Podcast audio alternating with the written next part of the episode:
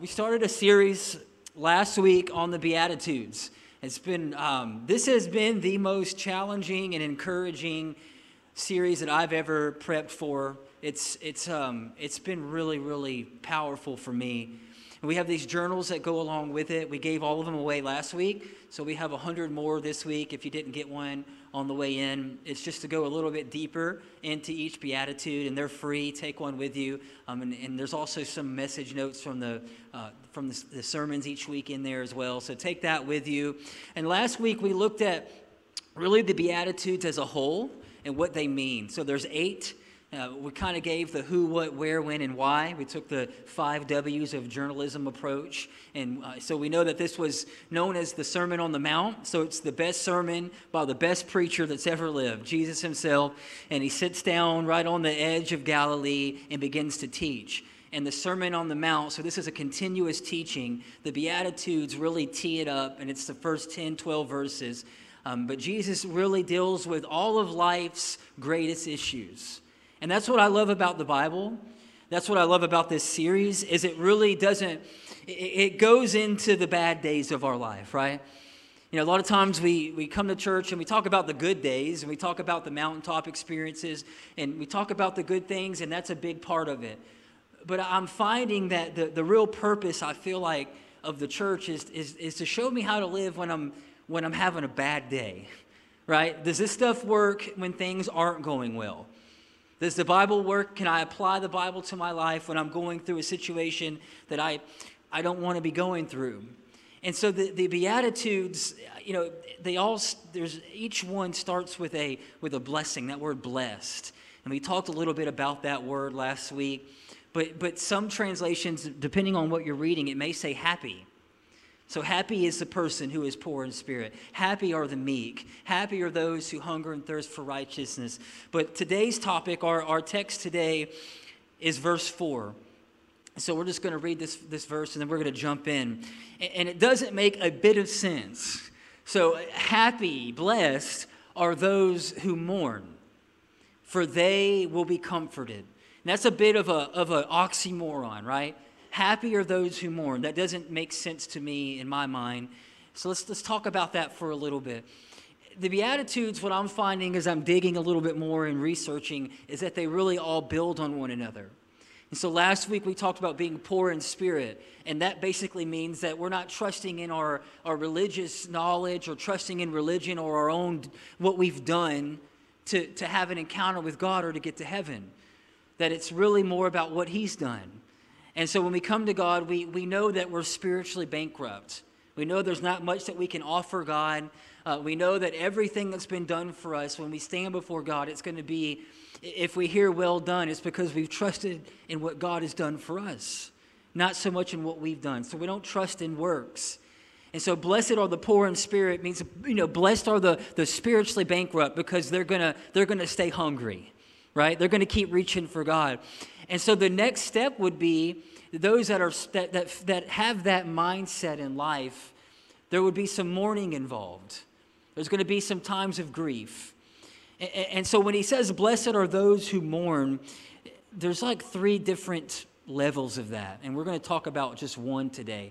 But blessed are those who mourn would be the person who does look in the mirror and say, there's areas in my life where I know I don't measure up. There's areas in my life spiritually where I know I can grow. There's things in me that I know I wish they weren't there, right? Paul said it like this in Romans 7, verse 24. He talks about, oh, wretched man that I am. I've got this body of death, that's what he called it. This I've got this part of me that always does the wrong thing. Right? There's the good part of me, but it seems like the bad part of me is always there. And he talks about this struggle with good and bad. Jung, the psychologist, called it kind of like integrating your shadow. You know that there's things in you that you wish weren't there, but they're there. Paul, he said it's a thorn in his flesh. He prayed, but it never went away. And so we mourn.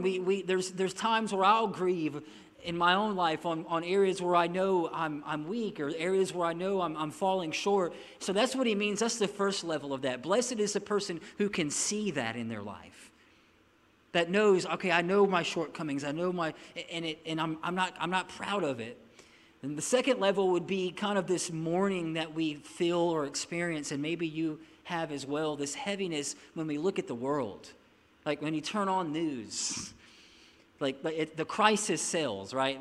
They're not like showing people rescuing puppies on Fox News and CNN. Like they may have like 10 minutes of that.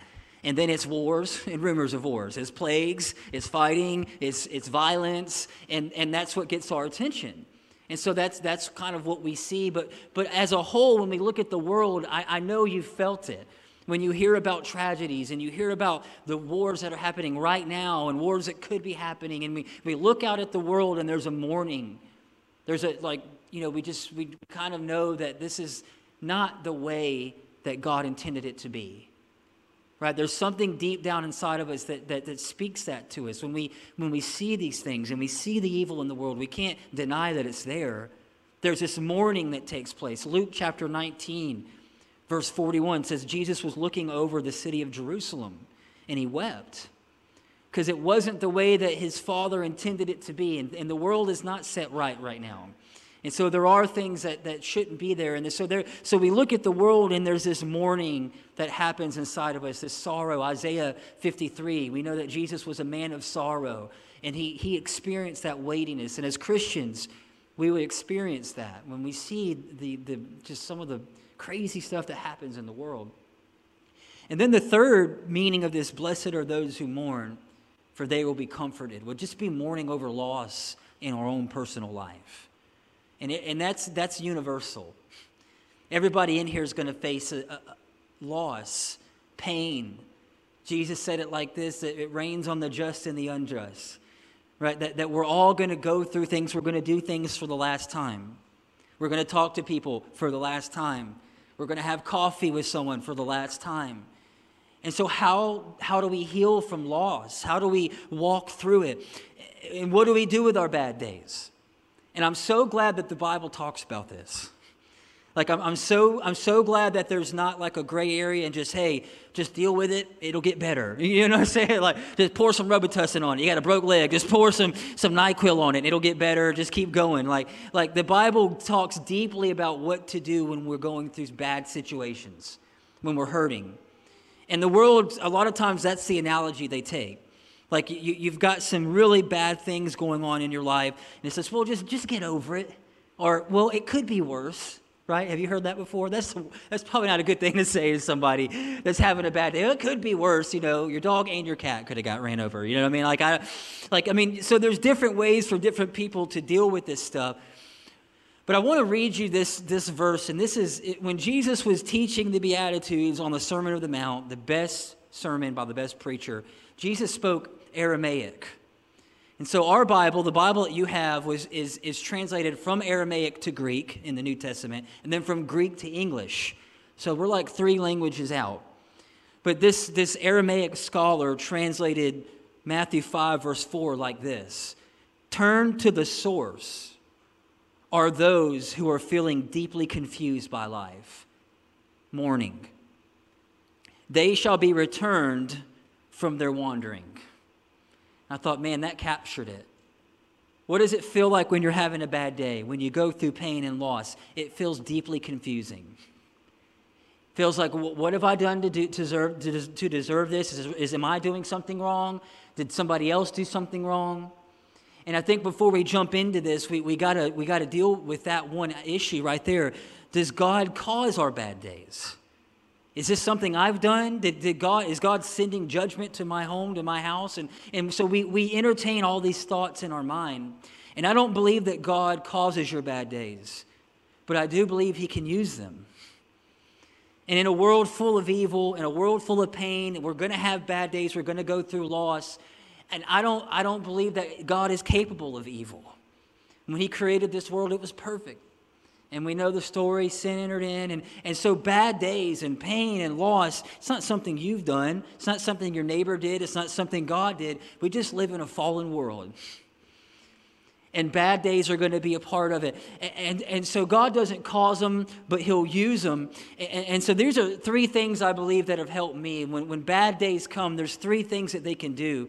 The first thing they can do is they can point us to the true source of comfort. Because I'm noticing that our world is full of hurting people right now, and they're trying to numb the pain. They're trying to find some kind of comfort. They're trying to just some kind of ease to the suffering and what they're walking through. And there's a lot of options out there, right? That are offering comfort and offering a little bit of a relief from the pressure and the strain. But when we walk through bad days, it opens this door to God. And it opens this door where we can really, truly experience the comfort of the Holy Spirit. And there's a difference between relief and restoration.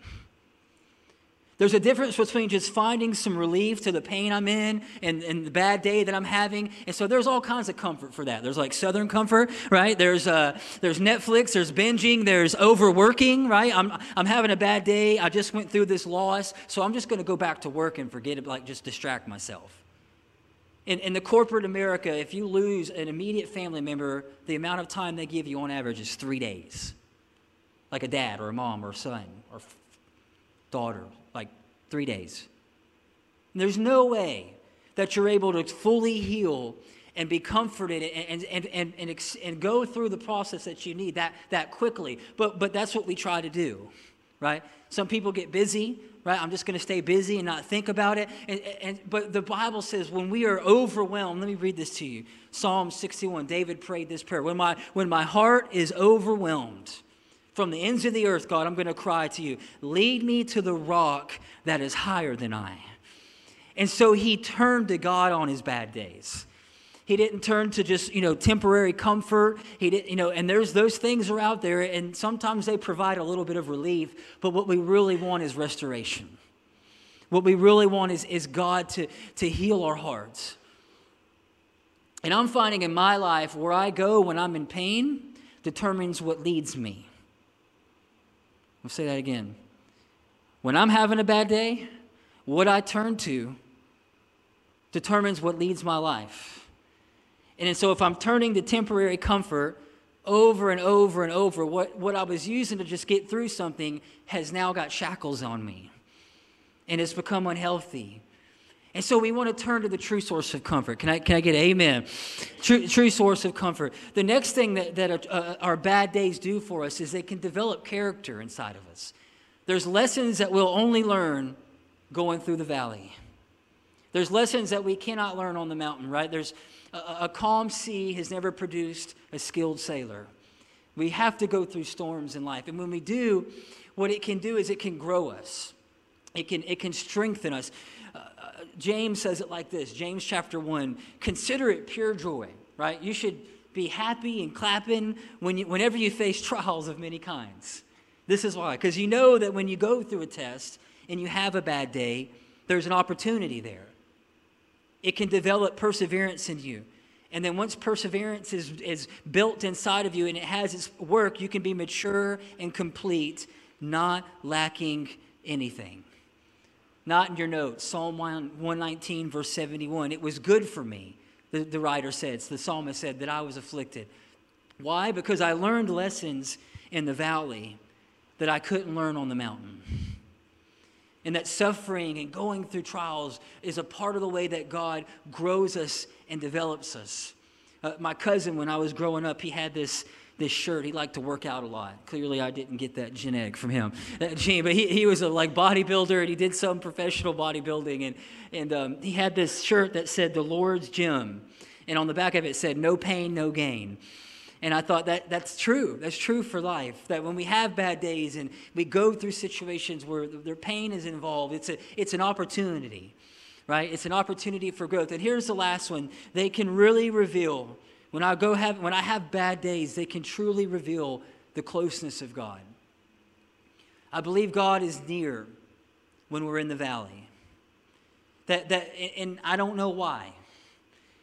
But I don't know if it's maybe we're more aware, if I know he's everywhere at all times, but maybe we listen a little deeper, and because we're going through a trial or we're going through something, we're more focused, but God is near. And I think he goes out of his way to show up when people are facing trials in their life.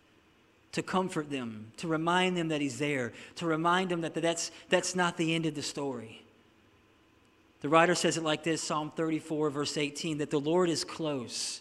He's near to the brokenhearted, and he saves those who are crushed in spirit. Aren't you glad that you serve a God who's not afraid of your bad days? Aren't you glad that you serve a God who not only that, it's almost like when he knows you're having a bad day, it's like he steps in and he offers his presence in a more unique way. Just you know that you're not alone when you go through it. So how do we move? We have a promise in this verse that it's not a matter of if bad days are going to come, it's when they come. And there's different things that we can do. I mean, we can just avoid it altogether. We can deny it. I mean, I'm okay, right? Fake it till you make it. I'm just going to put on my happy church face and not let anybody know what's going on in my life. I think that could be the opposite of mourning. You know, when I think of the opposite of mourning, it's not laughter. It's denying what you're really feeling. It's repressing those things. It's not giving them space. And so I don't think that ends very well at all. And in the Bible, there's a story that I think captures every part of a bad day and what grief is really like when we walk through situations of loss. And it's the story of Lazarus, and many of you are probably very familiar with it. But it's amazing. It's about 30 verses or so we're not going to read it all.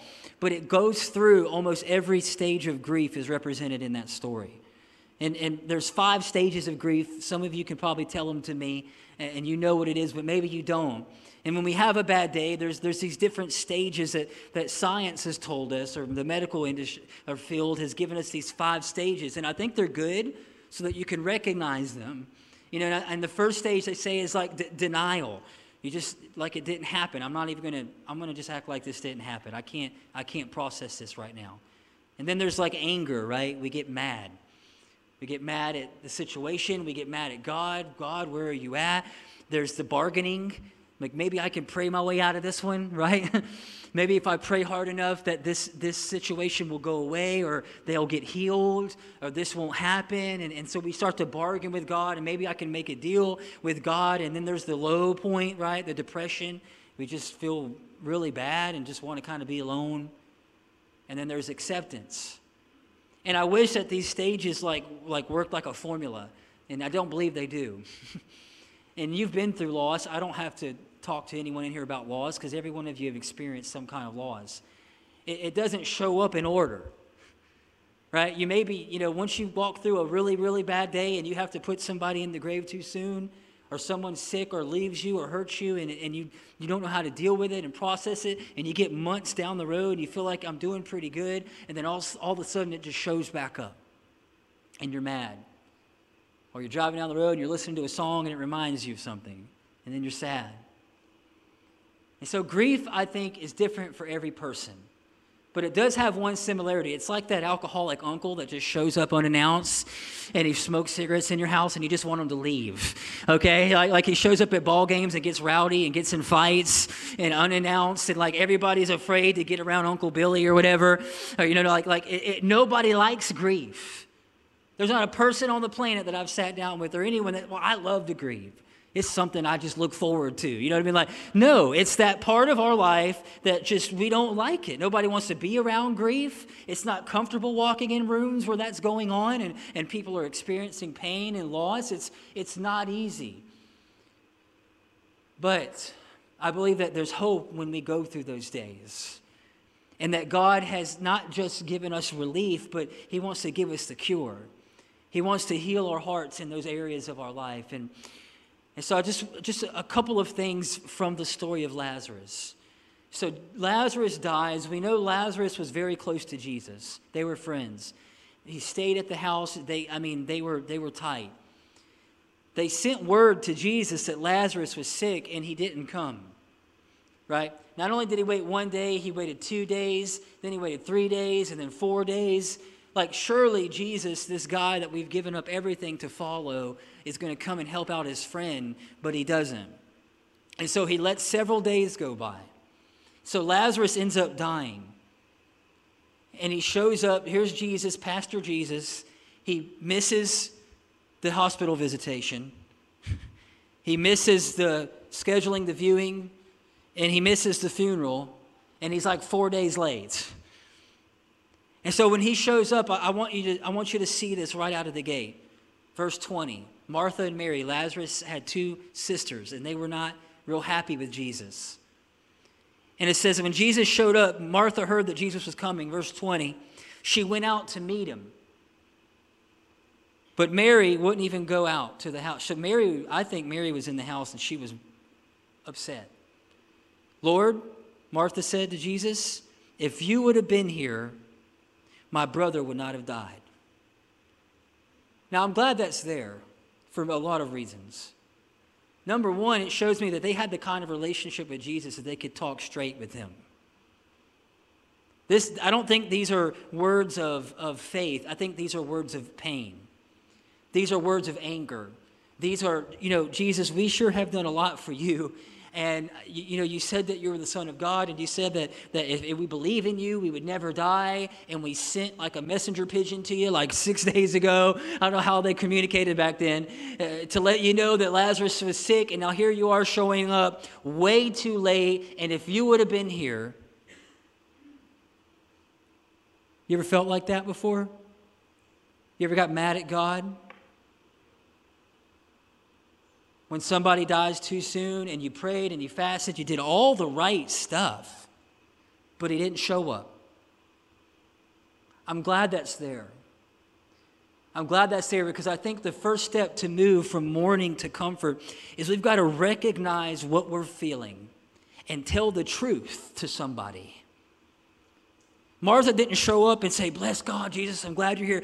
Lazarus is dead, but I'm fine. I'm okay. I got my Sunday best on. Let's just go act like it didn't happen. You know what I mean? Like let's just push through this and rush through this and get on with life. That's not what she did. She told him the truth. I'm sure with pain and tears in her eyes, Jesus, if you would have been here. Meister Eckhart, he was a pastor priest from like 1700s. He said, God is the denial of denial. And the first step, I think, to dealing with things in our life, bad days, is just to give it space and feel what you need to feel. If it's anger, get angry. If you're sad, get sad, right? If there's bargaining that needs to happen, bargain. But I think the worst thing we can do is just try to shove it in the closet and move on like it didn't happen. Because the pain that we don't process, we end up projecting either at ourselves or the people that we love, and it just comes out in all these weird times like Thanksgiving and Christmas and when the family's around and you just hit somebody in the jaw at Thanksgiving and you're like, I don't know why that happened, but you did this to me 7 years ago. Do you remember that? It was May 3rd in 1998, and it comes out. It's going to come out at some point. But when we grieve and we allow the grief. And the thing about grief is it is different for everyone. Somebody sent me this. I want to read it to you. It says that grief is like surfing. You ready for this? Except you're blindfolded in a hurricane. And your surfboard's on fire. And the people on the shore are shouting strategies for a storm that they've never surfed. And then they're shaking their heads at how you handle the waves. Oftentimes, if we are in that situation and you're Jesus showing up to a home and people are grieving, the darker the situation, the less you should say. People just need you to be with them. It's presence.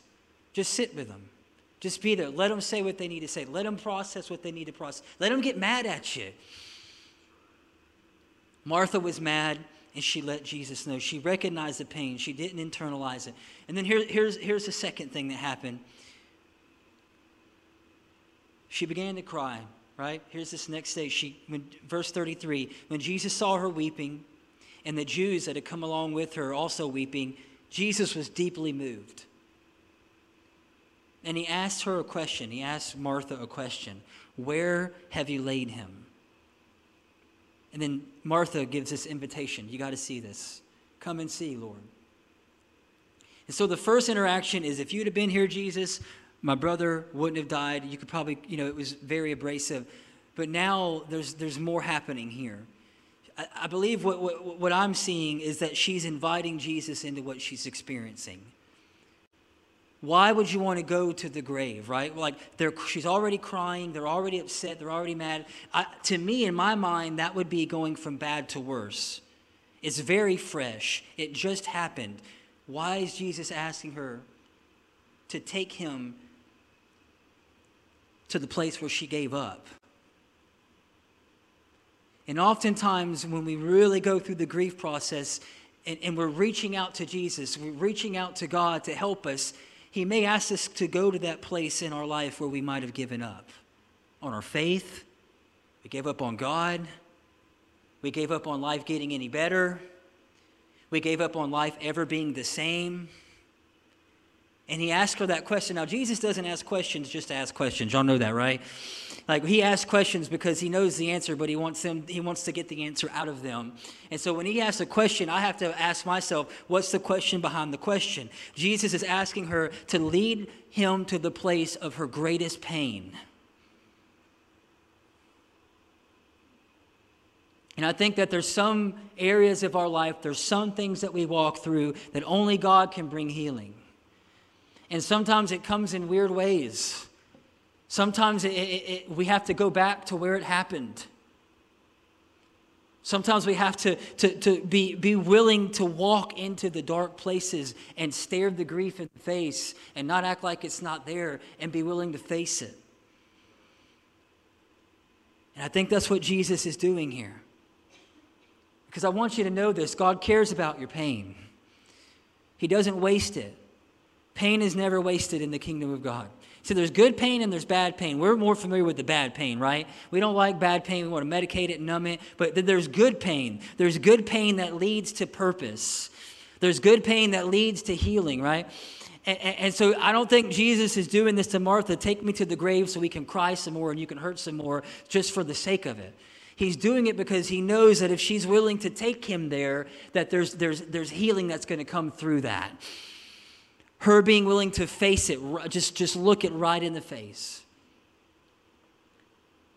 But she reaches out to Jesus in the process. I'm going to read this last piece here, and I'd never caught this until studying for this. And there's 20 or 30 verses about Lazarus, and I want you to notice who showed up first. And this is interesting to me. John 11, verse 19, many Jews had come to Martha and Mary to comfort them in the loss of their brother. Look at verse 31. The Jews who had been with Mary in the house, comforting her, noticed when she got up when Jesus asked and called for her. Never caught this. But I do know for sure, when you're walking through seasons of life, when you are grieving and you're walking through that bad day, God is always going to have somebody there for you to lean into. The worst thing that in the worst place that you can be when you're having a bad day is alone. Nobody should go through bad days alone. Nobody should go through loss alone. And that's, to me, the beauty of the church. That's the beauty of community. Now, here they are. We don't know if they were a part of this synagogue or not, but the Jews showed up, the church showed up to walk this family through their loss. And I think as a church, as a Christian, that's one of the greatest honors that we can be given, is to be there for someone when they're having a bad day. But not only that we know that there's people there around us that's going to cry with us, that's going to laugh with us, that's going to hear the stories. And so I would say when you're going through these situations, to move from mourning to comforting is you got to rely on the trustworthy people that God has placed around you, because they're there. And they may not be right out of the gate, and it may come through someone that you may not like. Because the Jews didn't have Jesus got mad at one group of people. And it was the Jews, right? Like he fashioned a whip, showed up at the synagogue, flipped over tables. But here we see this Jewish community gathering around them to comfort them. And so it's not so much what you go through in life, it's who's with you when you go through it. And somebody needs to know, somebody needs to be there.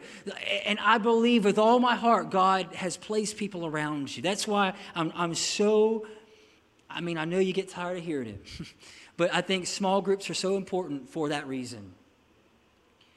Like that you've got people in your life that know you, that you can call, they can call you when stuff is happening. You've got their cell phone number. If you're in a small group, you should exchange cell phone numbers. People should know how to get a hold of you. You should know how to get a hold of them. Why? Because you never know when a bad day may come knocking, and you want to lean into those relationships. Yeah, there's going to be times where you're going to be alone. Yeah, there's going to be times where I'm sure you're going to want to pull away from people. But when you're going through a bad day, the most dangerous tactic of the enemy is to isolate us. Because then we start believing things that aren't real. Then he starts shooting those fiery darts and putting thoughts in our minds that aren't real. Like, this is never going to get better. And life is just, like you know how he works. And you know the tactics that he uses. And when you've got people around you, it's like a shield of faith. Come on, somebody. It's like they can take the darts. They can let you know when you're not thinking clear. Like they can help you find truth and find perspective when you're just confused. All right, now that I got you real good and depressed. Blessed are those who mourn. That's the object. Why? Because they will be comforted. This is the promise that I'm going to share, and I'm just going to read the verse, and then we're going to pray. This is what separates every single religion on the face of the earth from Christianity. It's that every person that is a Christian, we don't grieve the same way that the world grieves.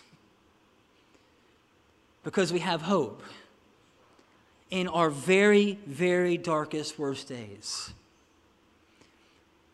The Bible reminds us over and over and over that we're kind of living in this story and we're just in one chapter of it, right? And we're living in a time right now that's kind of crazy. You know, it does really feel like the book of Revelation some days. It's like, and we're living in the last days. And even a person who's not a Christian will tell you that right now, for sure. It's the end. I know it is, right? Like we know that, but we know it's just one chapter in the whole book. That no matter what I face on this side of eternity, there's always more. There's always something else on the other side of this pain that I'm facing. And that pain, I don't want you to take on like a pathology of pain. God's never called us to live in pain, but it's kind of the doorway to purpose. The cross is like the national emblem, right, for Christianity. It's on top of churches. It's on the sides of buildings. Why? It's not where we live. Jesus didn't live on the cross. He visited the cross. And it was a moment of pain to get him to his ultimate destiny. Are you hearing me? That it was just the doorway to what God had coming. It was just the doorway to resurrection. It was the doorway to hope. It was the doorway to comfort. It's the mourning and the suffering and the grieving that ushers in and invites the presence and the peace and the purpose of God. And so how does it all end? No matter, if I could sit down with you and hear your story right now, it may seem like it's a tragedy right now. Shakespeare wrote 2 different types of plays. Tragedies and comedies, right? He kept it real simple. You knew it was either going to end really, really bad, really bad, or it was going to end really, really good. And so much of life comes to us like a story. It's not a math problem. It's not an equation. You can't figure it out. It's a story. And sometimes you just got to stay in it to get through it. And it's in those chapters where you just don't want to read anymore.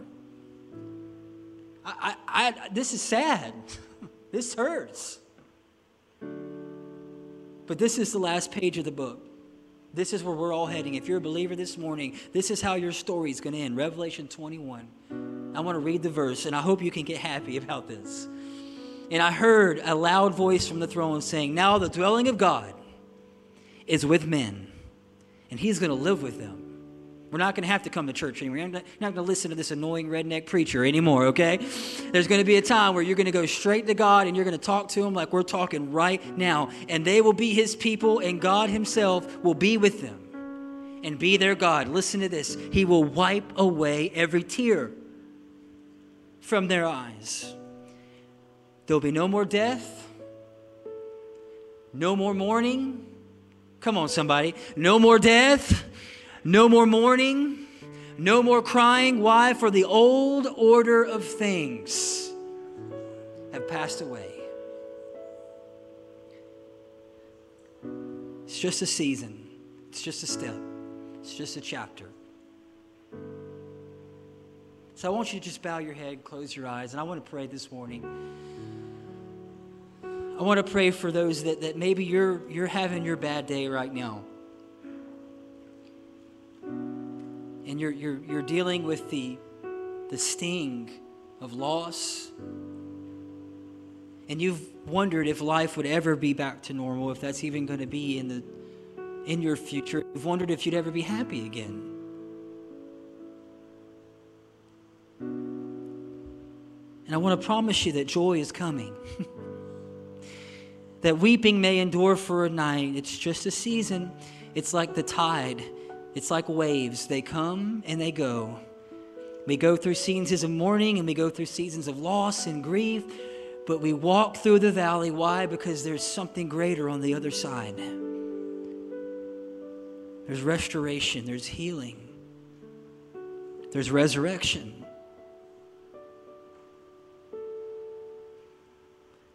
So if you're here and you're walking through a bad day, or a bad week or a bad month, and I just want to pray for the comfort of the Holy Spirit to be with you, because sometimes there's not a cure for pain and you can't really get rid of it, but I believe the presence of God, it just lifts us above our circumstances.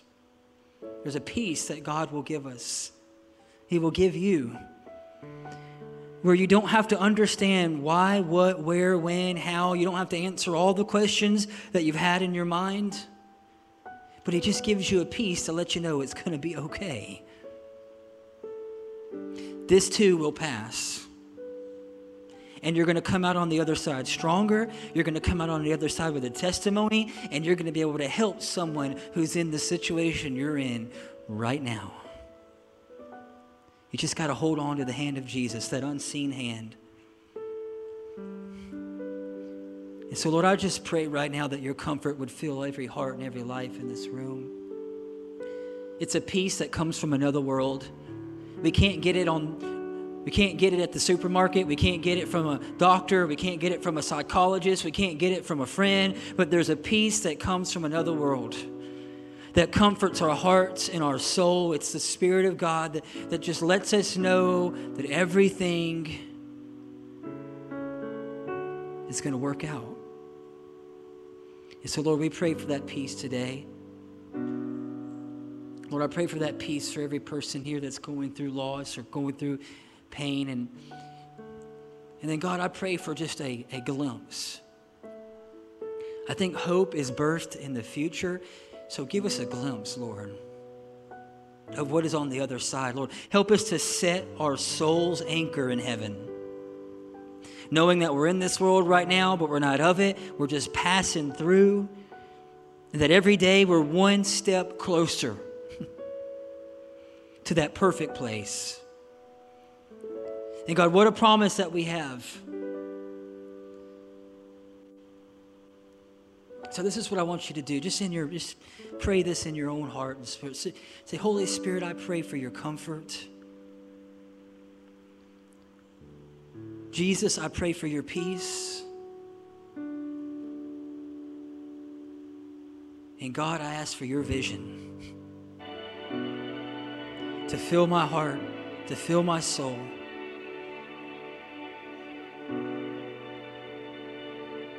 Give me a glimpse of the future you have for me. Let me anchor my soul in heaven's shore. In Jesus' name. And everybody said, amen.